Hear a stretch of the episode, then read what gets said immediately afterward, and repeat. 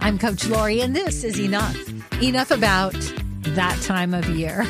New Year's. We all get motivated. We want to set resolutions. We want to make big changes. And most of the surveys show they don't last.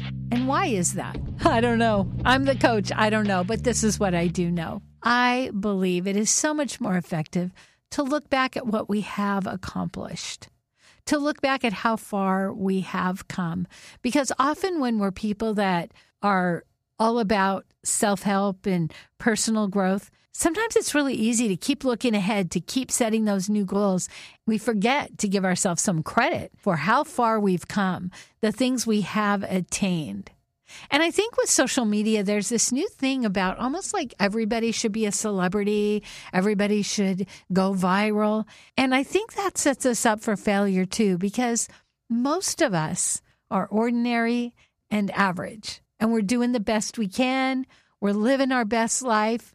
We're making choices. But if you fall in the camp where you're not moving forward and you're feeling stuck, this is a great time of year to ask for help. Get a counselor get a coach. I love Dr. Zoe Shaw. She talks about complex shame.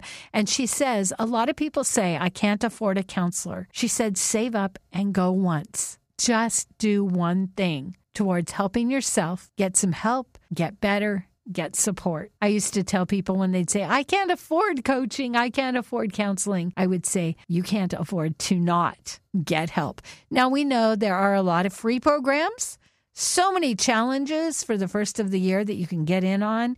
Most coaches will give you a free discovery call that you can just see if they're the coach for you. And often enough is done in that call to help you to kind of get your bearings, get your feet under you as to what you want to do. And so when we look at moving forward in the new year, be sure and look back and pat yourself on the back for all the good you did for all the things you did. And sometimes we think, well, I didn't do much. I was sick. I was tired. All these things went wrong. But there was still good things. And even if a lot of things went wrong and you were struggling, you still made it. You're still entering 2024. And that's something to be celebrated. I'm Coach Lori, and you are enough.